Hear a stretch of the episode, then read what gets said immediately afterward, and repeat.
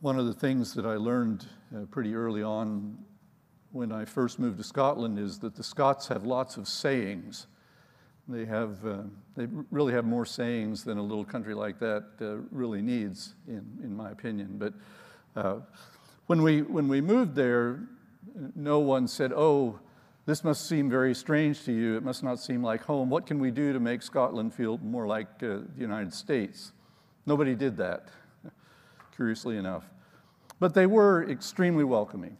They, they wanted us to feel at home, and so a lot of the people in my church, and even one of my academic advisors, was always uh, letting me know about these Scottish sayings that might help me uh, either make sense of it if I heard it, or maybe make sense of uh, living in this different land. And the first saying that they taught me was that life is a gey sair fecht. Life is a guy serfecht. Gey is a Scots word that means very. Ser, we would know in English as sore, and fecht, of course, is fight. Life is a very sore fight. Life is an unrelenting, painful struggle. Now, if you lived there, you might eventually come to appreciate why they might have that outlook on life because it's a, generally speaking, it's a, a pretty miserable climate. Uh, and there's not much arable farmland. There's uh, not a lot of natural resources. And most of their history is defined in terms of conflicts with their neighbors to the south, the uh, country of England. And, and their informal national anthem is, is a song about the one time they actually really gave them a, a good licking in, in battle in 1300 or something like that. So um, life is a sair fecht. That was, that was uh, not an uncommon outlook. And it didn't, they didn't mean by that that life is hopeless or that uh, there's no point in living or that we should all throw in the towel. Uh, but it was just, this is the way things are. So if you want to make progress uh, and get on with life, you need to, you need to come to, to terms with this and adjust your life accordingly here, I, I can't, it would be hard for me to imagine that becoming a common saying, certainly in Hawaii or uh, maybe even in the United States. I think in the United States, the culture tends to revolve around uh, ideas that are a little more uh, optimistic, if you want to use those terms. There's a, an old timey song uh, called Keep on the Sunny Side. There's a dark and a cloudy side of life, and there's the sunny side too. And you have to deal with the clouds every now and then, but do your best to stay on the sunny side. Or maybe on the, stay away from the dark side of the force or something like that, to use a different uh, cultural uh, point of reference. We tend to be a little, we tend to be a little more optimistic that uh, we're, we're in here, we're, we're always just about to turn the corner, aren't we? Whatever it is we're dealing with. Or there's, even though it's dark, we, there is a light at the end of the tunnel, isn't there? And that's, uh, that's maybe more like our outlook. But what it, what it uh, brought home to me was that you, every one of us, uh, in some way or other, I think, comes to some resolution in our hearts and, and lives about what our situation is in the world. What is the reality of, uh, of life? Uh, what, what are those things that we are deeply convinced of are true such that that orients my life toward the world? How, uh, how will I position myself in, in my life? What stance will I adopt as I go through life? And I can't really answer those questions without forming some view of what's true about the world and what's true about the church. Uh, in, in the church, we're always in a particular historical moment. Uh, life, is, life is always changing, and church life is always changing. Church is different in different parts of the world. Uh, some of us may have heard, for example, on the news this morning that uh, a Christian church in Indonesia was bombed uh, on Palm Sunday. They're ahead of us time wise. So, uh, not, not everyone, not every church in, throughout the world gathers under the same circumstances, faces the same reality. Uh, so that uh, what, what is true here is not necessarily true uh, of the life of the church in other places. And so part of our challenge is, is not just to figure out what's generally true, but uh, maybe the question what time is it? What, what is our historical moment? What's, this, what's true about our church and our time in history? Uh, my own personal conviction on that, and, and it's just my conviction, but it's something that uh, orients me in, in ministry, is my conviction is that the church in North America, uh, certainly the church in the United States, is going through a time of pruning. Uh, that, that we are experiencing things that may be painful at the moment and hard to adjust to, hard to adapt to, but God is, I think God is pruning his church.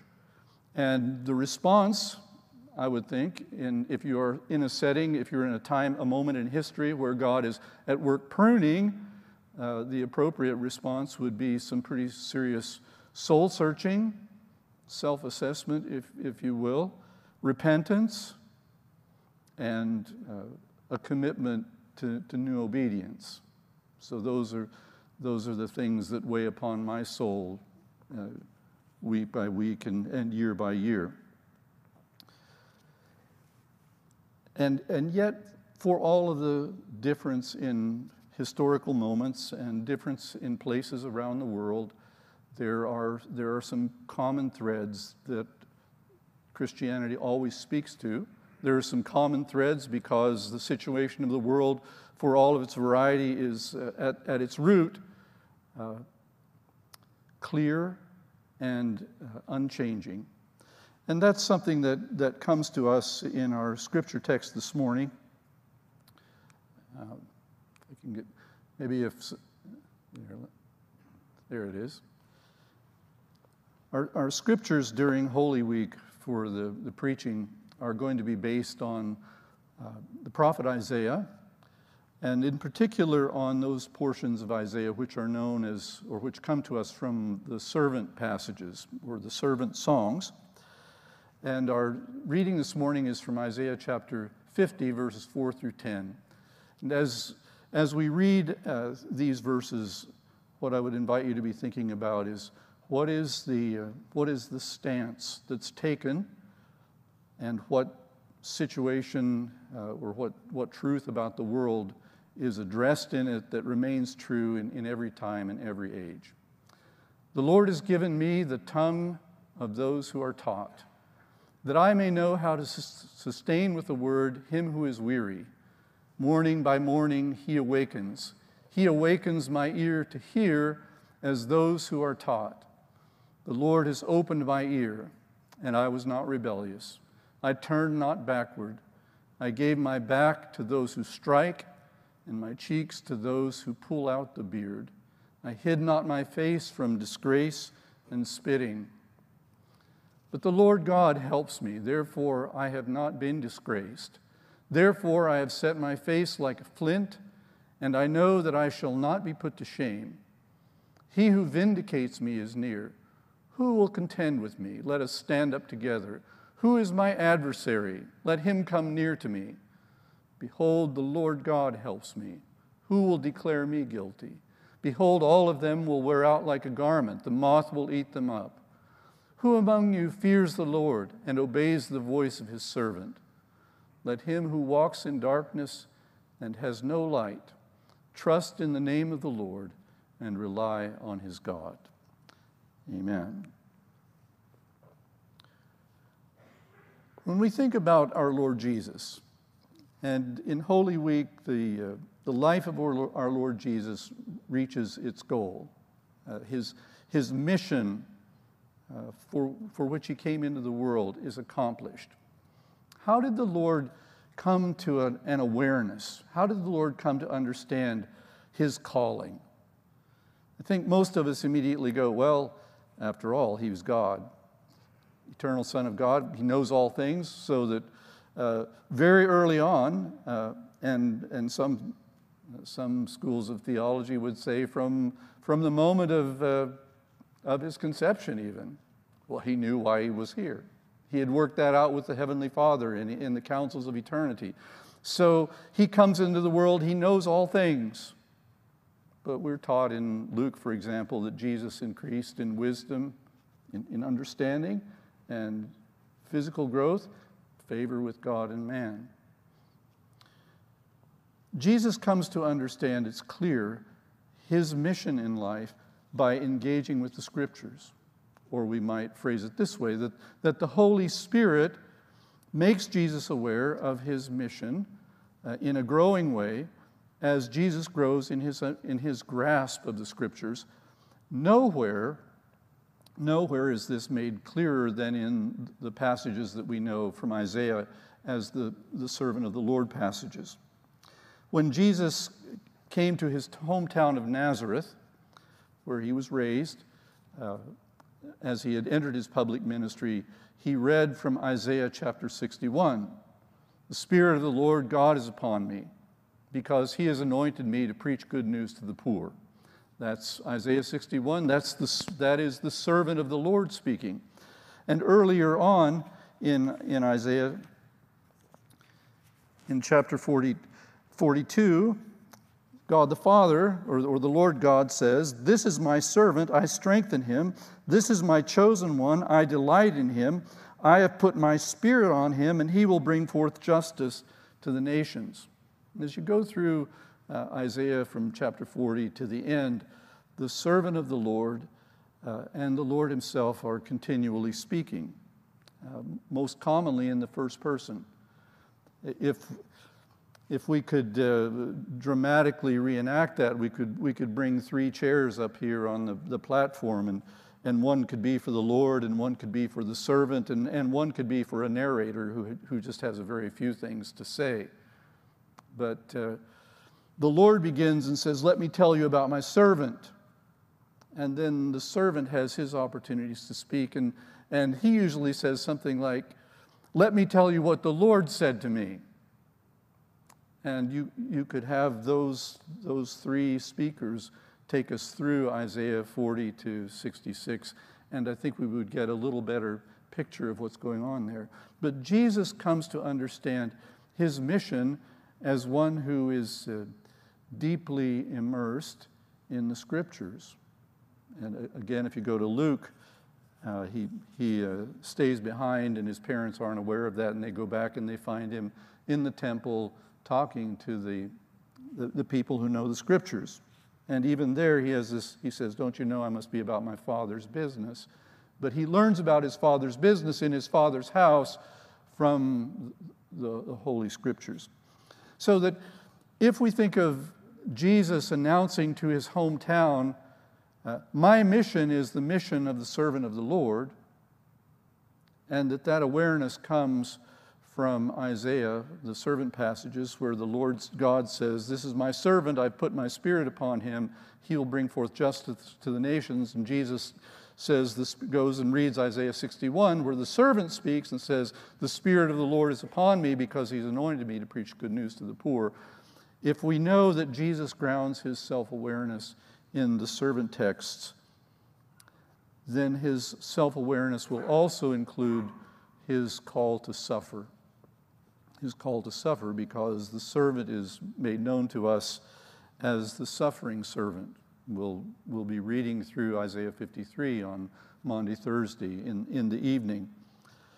Uh, Isaiah 53 is about uh, the servant of the Lord uh, who is, uh, he's a man of sorrows and acquainted with grief. He is uh, he is despised and rejected. There's, there's nothing attractive about him. And he is, he, is, he is abused. He's led like a lamb to the slaughter. When, after Peter and the disciples confessed Jesus as Lord at Caesarea Philippi, sort of two thirds of the way through Jesus' public ministry, Jesus begins to teach his disciples that the Son of Man must suffer and be rejected and, and be raised on the third day. But they don't get it. That just, they don't even want to talk about it. It just seems so untenable to them that this should be the destiny of the Messiah. But Jesus is deeply committed to this. Jesus understands that this is his call. And it's, it's not simply that, well, he's, he's God, he knows everything, you know, there's no, no question that would stump him. Uh, it is that as one who uh, is who humbled himself and took the form of a servant, who places himself fully in our conditions such that he, he grows in his relationship to, to God in, in the same way that we are privileged to grow, but the Spirit of, of God, of course, rests upon him in full measure. And there, there is the, the, the mystery of the union of the divine and, and the human nature. But Jesus and the gospel writers make us to understand that he is one of us and that he, his uh, walk with God is uh, a, a, walk with God that in, in many ways is emblematic for us and, and like that which uh, all who are called of God uh, are called to walk. So Jesus uh, reads that the servant is one who is called to suffer. And in Isaiah 50, the text which we have read, um, the suffering is anticipated in that in Isaiah 50, the, the servant lets us know that the Lord has uh, prepared him for this. So in Isaiah 53, we, re- we read about the events of his suffering, but in Isaiah 50, the servant himself uh, lets us know uh, how, he, how he enters into a life where he is, is uh, prepared to suffer. Uh, I gave my back to those who beat me, and my cheeks to those who tore out the beard. I did not hide my face from scorn and spitting. Sounds a lot like the crucifixion or the events, the uh, abuse that Jesus experienced uh, in his trial and at the hands of, of the, uh, the soldiers who put him to death. That's anticipated here in Isaiah chapter 50. But notice, notice what leads up to it. And, and this, I think, is where we, we find ourselves uh, on common ground with people of God in, in every age and common ground with this world in which we live. Notice, what, notice how the Lord gets to this place where he is willing to offer his back to the beaters and his cheeks to those who tear out the beard and those who want to spit on him. How does he arrive at that place?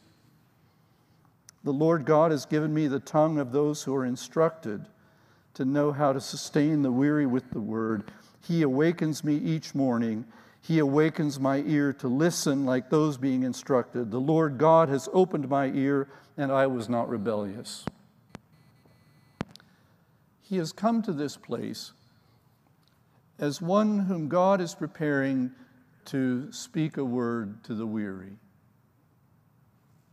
The Lord God has given me the tongue of those who are instructed to know how to sustain the weary with a word. That, uh, that phrase weary, you find that in Isaiah 40, at the, the end of, of chapter 40, where that, that whole section is introduced. The Lord God, the creator of heaven and earth, have you not heard about him? He does not grow weary. He does not, go, he does not grow faint. But in fact, he is the Lord, he is the Lord who, who gives strength to the weary and who gives power to the powerless. Young men may grow weary, and youths may stumble and fall. But those who wait on the Lord will renew their strength. They will mount up on wings like eagles. They will run and not be weary. They will walk and not faint. And the, of course, the opening of all that is comfort, comfort my people. And I think that's, I think that's the, the servant of the Lord giving his opening speech before, before uh, he's introduced more fully as that section of Isaiah unrolls. The Lord has given me the tongue of those who are instructed to know how to sustain the weary with a word. And it was a, it was a lesson to be learned. Hebrews says the Lord Jesus learned obedience. The Lord Jesus learned obedience through the things that he suffered. And as the servant describes his experience, he says, Every day the Lord woke me up and He had something to teach me. He opened my ear because the servant of the Lord is, you know, like Isaiah, is sent to a people who will not listen, who will keep on listening but not hear, not understand. But here is the servant of the Lord, and unlike this rebellious nation, the Lord, the Lord wakes him up and the Lord opens his ear, and every day teaches him about his calling, teaches him about what faithfulness looks like, teaches him that, that faithfulness will stretch him, will take him into more difficult lessons to learn. And every day, uh, the idea of morning by morning it, it suggests that this was, a, this was a lesson that had to be repeated. This was a lesson that had to be unfolded. It wasn't something, uh, certainly, uh, and I'm, I'm, you know, I don't know when you folks read the Bible or have your quiet time. Very often we think, you know, my quiet time, I, I get up, I have those moments in Scripture, and those are, that's, those are my, you know, those are the moments that inspire me to get through the day. Um, morning by morning, he's given a lesson that's hard to learn. He's given a lesson that he has to lean into. He's given a lesson that, that may be so difficult it has to be given little bits at a time until it sinks in. And out of that, out of that willingness to say, okay, well, this sounds hard, but I will do it. I will, I will not harden my heart against this word that the Lord gives me that's, that's hard for me. Out of that, uh, he, he comes to the place where he's willing to accept abuse and to accept it as, as one who trusts in the Lord. The servant of the Lord is one uh, who comes to the place where he says, uh, Who among you walks in darkness and has no light? Let him trust in the name of the Lord, let him lean on his God. There are, there are times in life when you come to that place and there is no, oh, I see the light at the end of the tunnel. Oh, I, I can see that we've just about turned the corner on this. What is true is that it seems like it is dark and that there is no light. And the servant says, Even then, even then, I will trust in the name of the Lord and I will lean on my God. And what could be a better description of our Lord Jesus on the cross, who, uh, my God, my God, why have you forsaken me? But God is still my God. I am still crying out to him. This is where, this is where Holy Week takes us. And when you think of this, this immediate purpose, the Lord has given me the, the tongue of the instructed. That word instructed there is actually the Hebrew word in Isaiah for disciples. The Lord has given me a, the tongue of a disciple. Some translations, I think the RSV and the new RSV translated as the Lord has given me a, the tongue of a teacher and you, that would be, um, but in, in Hebrew, the Hebrew, Hebrew Bible was written, there's no vowels. Uh, so it's, it's all consonants, and you have to, the reader has to supply the vowels. There is the, the, uh, the strongest tradition of the vowels that are supplied uh, is one that would, for this word, would be those who are taught. But those same consonants could be rendered as the one who teaches.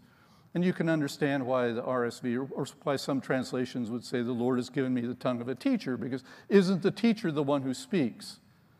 But here, I think the, uh, the traditional uh, placing of the vowels is the one to be trusted because it is, it is out of this experience of listening and listening and being open to this hard word and and carrying through on it that the servant is brought to the place where he can say what brings comfort, where he can speak a word into our hearts and lives that resonates even in, in deep darkness. What is the situation that does not change? We live in a lost and broken world. We live in a lost and broken world, and that will not change until the Lord makes all things new. So, what do we do? Do we despair? It's a lost and broken world, it can't be fixed. It is a lost and broken world so loved by God. It's, God still loves the world. God sent his Son into the world. There is, and because of that, there is comfort to be found even now. Uh, in the midst of life and death, we have, as the Heidelberg Catechism says, we have this one and only comfort that we belong to our faithful Savior, Jesus Christ, who has fully paid for all, all our sins. So that although this world is lost and broken, and I am broken, uh, there is a word that sustains me. It's a word of comfort. Comfort is provisional. Comfort isn't, comfort isn't the final deal. Um, comfort is genuine help, but it's provisional help. It's for the present time, enabling us to, um, to get up and to pluck up courage and to face each new day, knowing that the Lord Jesus has said to us, Your sins are forgiven knowing that the Lord Jesus has said to us, Peace be with you.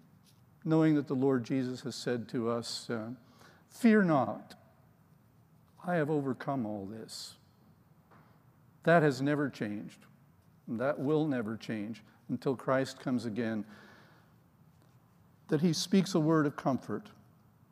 And I believe it also suggests to us the possibility that as we rise morning by morning and hear God's word day by day and hearing it calling us to harder places, that if we do not turn our backs on that, but let God walk us into those harder places of obedience, that we will become the kind of people who will know how to say a word to the weary that God will use to bring the same consolation and the same hope. Let's pray. Lord God, we thank you for the one who, though he was in the form of God, set that aside and took the form of a servant.